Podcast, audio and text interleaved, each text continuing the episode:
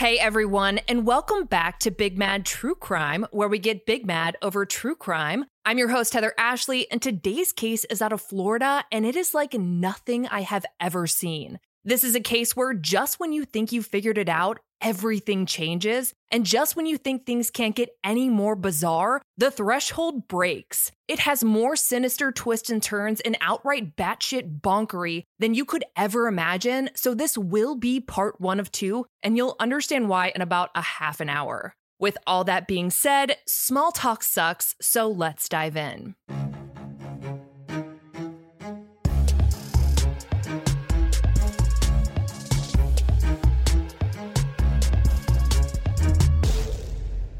Joleen Cummings was a 34 year old newly single mother of three boys, and in May of 2018 was still in the midst of finalizing her divorce. She and her ex husband were doing everything they could to co parent as well as possible, and both had emotionally moved on from the marriage. Joleen had the kids during the week while their father spent time with them on the weekends. It's hard to narrow down the exact custody agreement, but the average every other weekend seems to fit into what I found.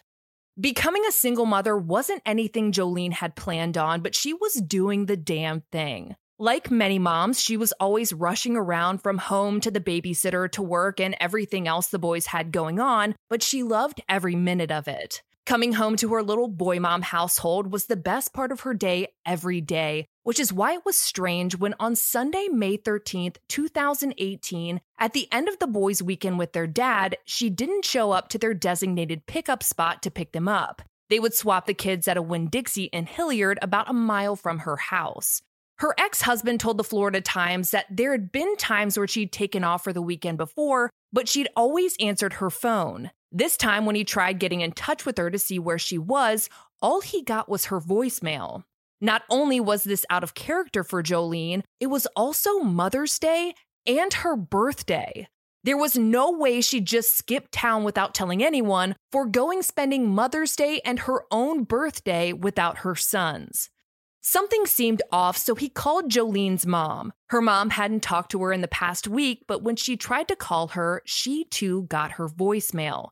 Her mom and ex husband hoped for the best and gave Joleen a little time to turn up, but by the next morning, when she didn't show up for work, Joleen Cummings was officially reported missing. This is not one of those cases where law enforcement waited around to see if someone would turn up or hesitated for even a second to use every single resource within their power. No, the Nassau County Sheriff's Office hit the ground running, and their first order of business was tracking down the last place she was seen. With Joleen nor her vehicle at her house, they went to her work. She'd been a cosmetologist for a salon called Tangles in Yulee, so they asked her coworkers when they'd last seen her. Everyone at the salon was on edge. Joleen had worked there for six years, and her coworkers and clients were like family to her. They knew in their hearts that she would never just abandon her kids. They were more than happy to help the police, and in doing their interviews, the consensus was that Joleen was last seen around 5 p.m. on Saturday after her shift ended. One coworker told News4 Jax that she had been talking about her Mother's Day plans with her boys. After narrowing down the timeline to a 24 ish hour window, police set out to find Joleen's vehicle. It wasn't at the house and it wasn't at the salon, but if they could find it, maybe they could find her or at least get a better idea of where she might be. And frankly, it wasn't hard to find. Within a day, News4 Jax tweeted a photo of it parked awkwardly in a Home Depot parking lot just two and a half miles down the road from the salon. Home Depot has one hell of a surveillance system, so if she had parked it there, it should be easy enough to determine. And the same goes for anyone else who might have done it. While investigators got copies of the surveillance footage, her vehicle was towed away to be processed by evidence techs. At this point, everyone in Yulee, Florida knew about Joleen's disappearance and they were waiting on pins and needles for any updates. This is when all hell broke loose and the who done it began.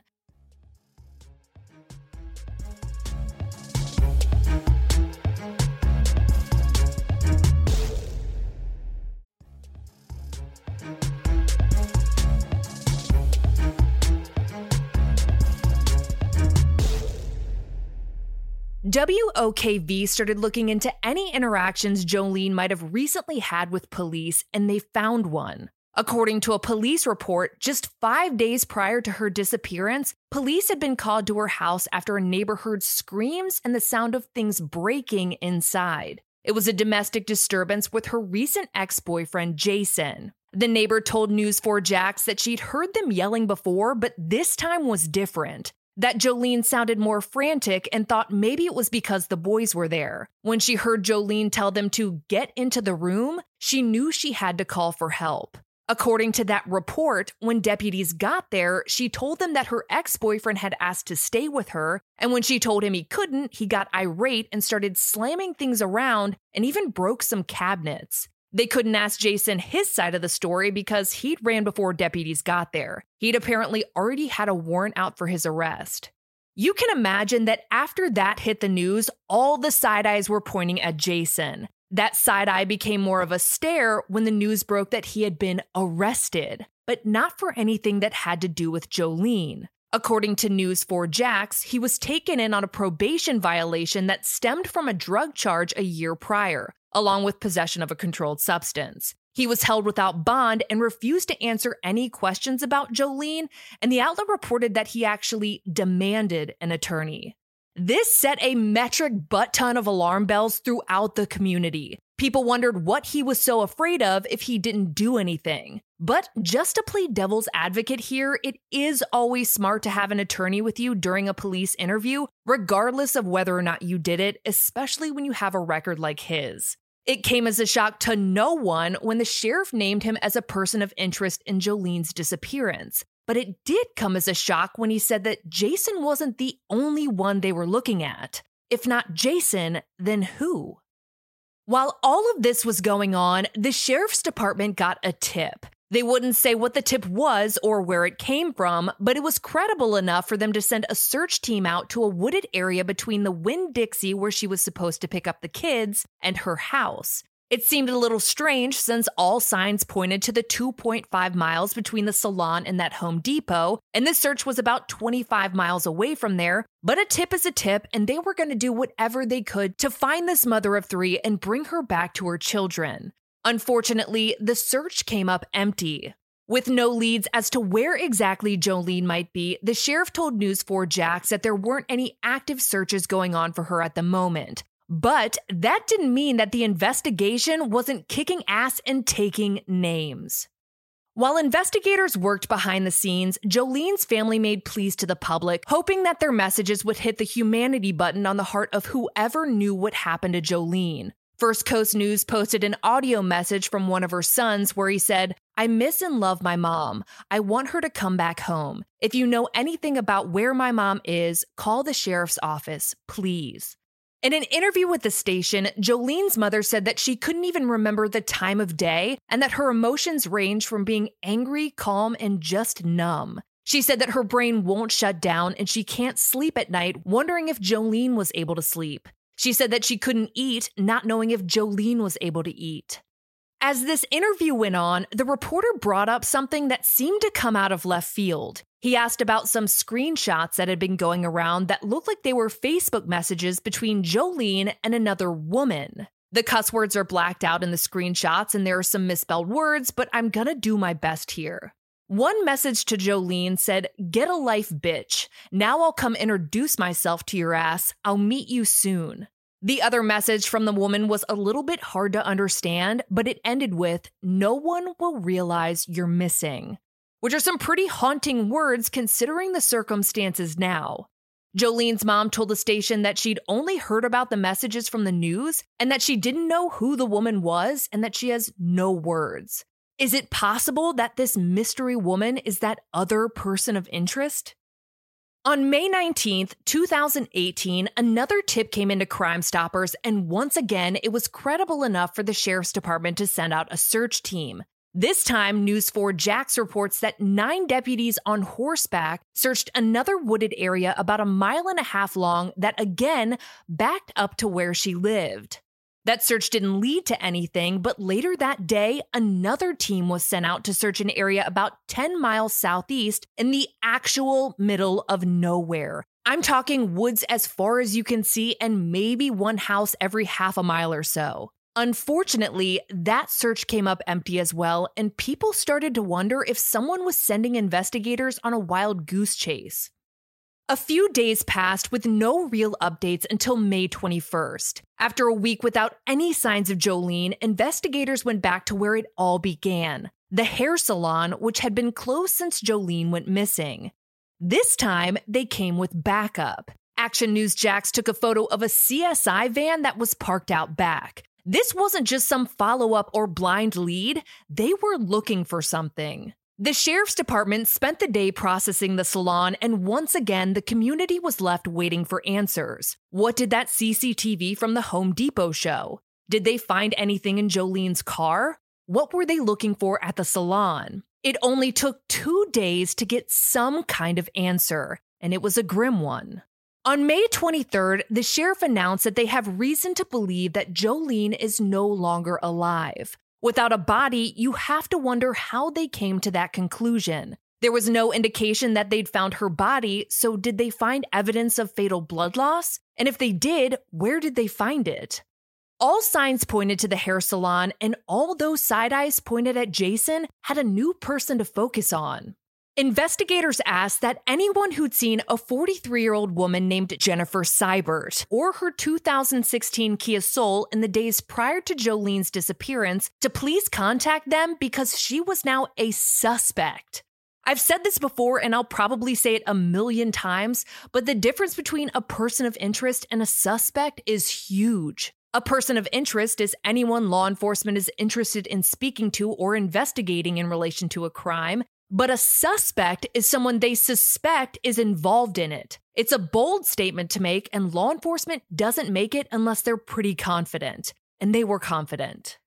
This Jessica Seibert woman was the one who had dropped off Joleen's car at the Home Depot. After doing that, she walked to the back of the parking lot and into a gas station right by the road. According to a witness statement obtained by News4 Jax, she then asked an employee if she could use his phone to call a cab to take her to a Planet Fitness about a half a mile away. She told him that she'd been out drinking with friends and that one of her friend's exes showed up and that it wasn't good. While she waited for the cab, she begged the employee to stay with her and then asked him if he was a born again Christian, but then started telling him about the effects of meth on the body because she'd spent a lot of time researching it. When the cab driver showed up, he flat out asked her why her friends didn't just drop her off a half a mile down the road instead of the gas station, and she told him that they didn't have gas. Seems like that'd be the ideal place to get it since she was about to pay $20 to go somewhere within walking distance, but a fare is a fare, so he actually drove her down to a barbecue place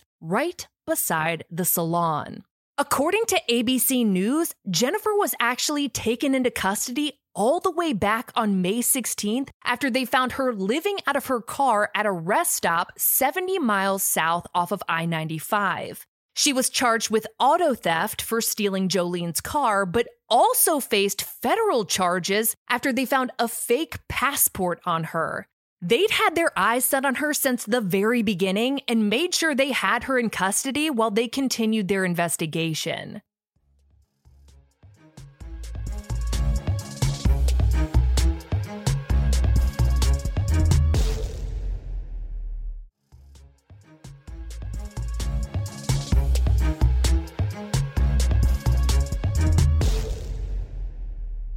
If you're anything like me, at this point in the investigation, you're wondering who the hell is Jennifer Seibert? Well, Jennifer was another stylist at Tangle Salon, but according to Fox News, had only worked there for a month. The major issue here, though, is that Jennifer Seibert wasn't the actual Jennifer Seibert. The real Jennifer Seibert was a 13 year old girl who died in a car accident overseas and was buried in Butler County, Pennsylvania in 1987. The fake Jennifer Seibert was actually Kimberly Kessler. Kimberly Kessler had gone missing from the same county in Pennsylvania 14 years prior. Her family hadn't officially reported her missing until eight years after they'd last seen her. Members of Web Sleuths were able to find a copy of Kimberly's missing persons flyer from back in the day that said she'd gone missing in 2004 under suspicious circumstances and also went by the name of Pamela Kleber. So that's three names at this point. While you digest all of that, I'm going to go ahead and sum up this true crime tornado for you. Kimberly Kessler, who had been missing for 14 years, stole the identity of a dead 13 year old girl and was now in police custody in Florida after stealing the vehicle of Joleen Cummings, who was presumed dead. Kimberly was the employee who had told police that Joleen was last seen leaving work at 5 p.m. that Saturday evening.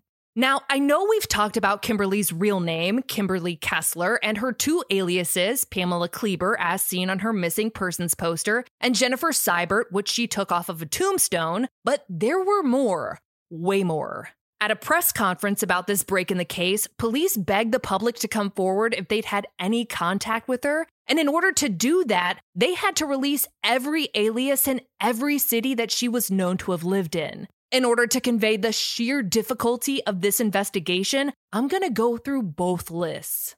They found records of Kimberly having lived in Butler, Pennsylvania, Phoenix, Arizona, Virginia Beach, Virginia, Portsmouth, Virginia, Wilmington, North Carolina, Tampa, Florida, Tallahassee, Florida, Arden, North Carolina, Baytown, Texas, Rochester, Minnesota, Smithfield, North Carolina, St. Augustine, Florida, Fernandina Beach, Florida, Clearwater Beach, Florida, St. Petersburg, Florida, Little Rock, Arkansas, Oviedo, Florida, Boca Raton, Florida, Mission, Kansas, Overland Park, Kansas, Nashville, Tennessee, Leesburg, Florida, Jacksonville, Florida, Lakeland, Florida, Dublin, Ohio, St. Louis, Missouri, Minneapolis, Minnesota, Asheville, North Carolina, Vermont, Arden, North Carolina, Waco, Texas, Aurora, Colorado, and Pittsburgh, Pennsylvania. On top of trying to track down where she was and what she was doing in all of those cities and states, they had to track her down using each of the following aliases. She went by Christina Melissa Brooke, Krista Brooks, Christina Young, Melissa McKernan, Melissa Losey, Pamela Kleber, Pamela Cleaver, Pamela Jean Cleaver, Pam Cleaver, Jennifer Marie Seibert, Jen Lee Seibert Allen, Jennifer Marie Allen, Jen Seaver Allen, Jennifer Sebring, Marie Seibert Stone, and Mia Stone. In my unprofessional opinion, it looks like a lot of her aliases came from getting the original one wrong and then rolling with it, aside from one where it just looks like she saw a car she liked and was like, that's the one, you're gonna be my new name. As a side note, no, you're not the only one wondering if she was a serial killer. An article came out about a source telling an outlet that the FBI contacted them and said that they were investigating her to see if she was one, but I couldn't verify the validity of that source, so I'm not including that whole shebang. You can see now why there was a press conference for this. They wanted people in every city and every state to see her face and know her names. And it worked. People started coming out of the woodwork who'd known her throughout her travels as the disappearing woman, and hot damn, it got so fucking weird.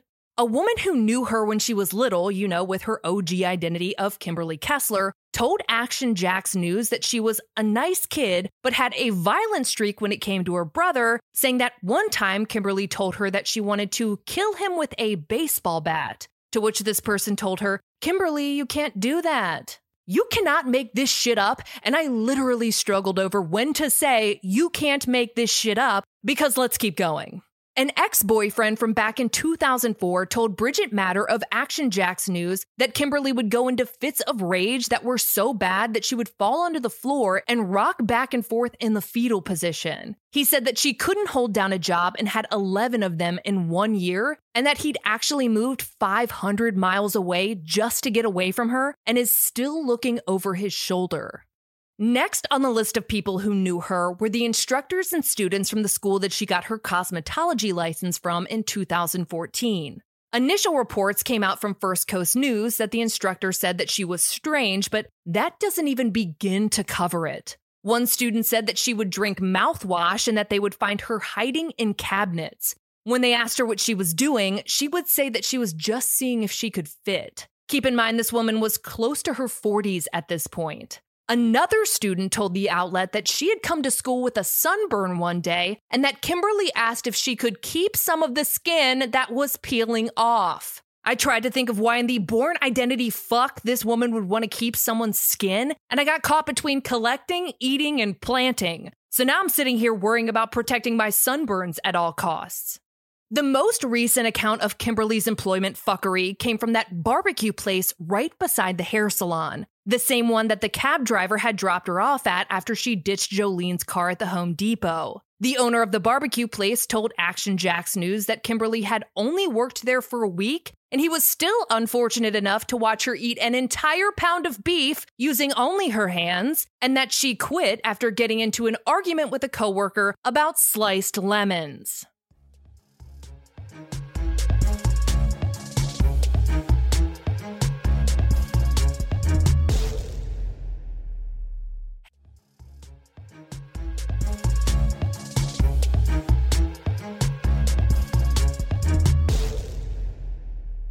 Joleen's family and the community surrounding Yulee was processing an immeasurable amount of information at this point. As fucking wild as this investigation had turned out to be, they tried their best to focus on the only thing they could the search for Joleen. Her family, friends, the community, local law enforcement, the Attorney General's office, and the FBI utilized vehicles, ATVs, boats, canines, helicopters, airplanes, you name it, and they searched everywhere they possibly could. Dense woods, fields, ponds, etc., but not a single one of those searches seemed to lead them any closer to finding Joleen's body. It felt like they knew they had the right person, but they needed to find all the evidence they could to build a case, you know, since as of yet, Kimberly had only been charged with stealing Joleen's car. The sheriff spoke out and said that if he gave out all the details of what they know, they'd be shocked. And this community had already been thoroughly shook, so trying to imagine what could still shock them feels impossible. But rest assured, it was possible. Kimberly had her first day in court for the car theft charge on July 7, 2018, and pled not guilty. Seems pretty stupid considering they had her on camera ditching the car, then on camera at the gas station, witness statements from the gas station, the cell phone record of her using the employee's phone to call a cab, and the cab driver's witness statement. But hey, have at it.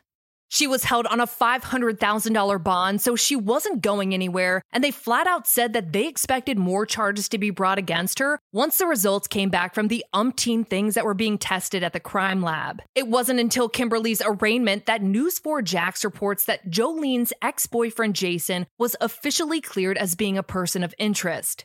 Almost a week passed after Kimberly's arraignment with no new updates, which was odd when it came to this case. But in true fashion, on June 12th, one came and it was as wild as the rest of them. Russell Colburn reported that Kimberly had gone on a hunger strike, claiming that the jail she was at was trying to poison her. She refused to eat unless they moved her to another facility, so they did. And yes, we all just had the same reaction. Once at the new facility, Kimberly kept the only promise she had ever made and resumed her consumption of victuals. The searches for Joleen continued around the community. Her family wasn't going to stop until they could give her a proper burial and have a place to visit her, and law enforcement was going to do whatever they could to build their case against Kimberly. Just one month later, that search reached a seven day, 2,700 ton level, but exactly who was searching, where it was, and what they found is going to have to wait until next week.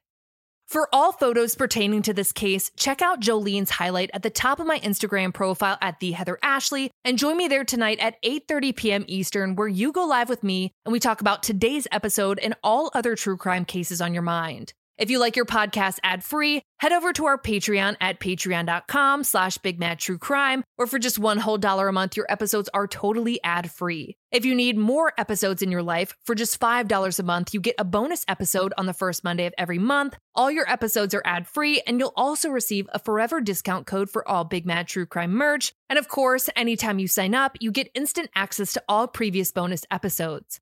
I'll be bringing you part two a week from today, and I cannot wait. But until then, we out.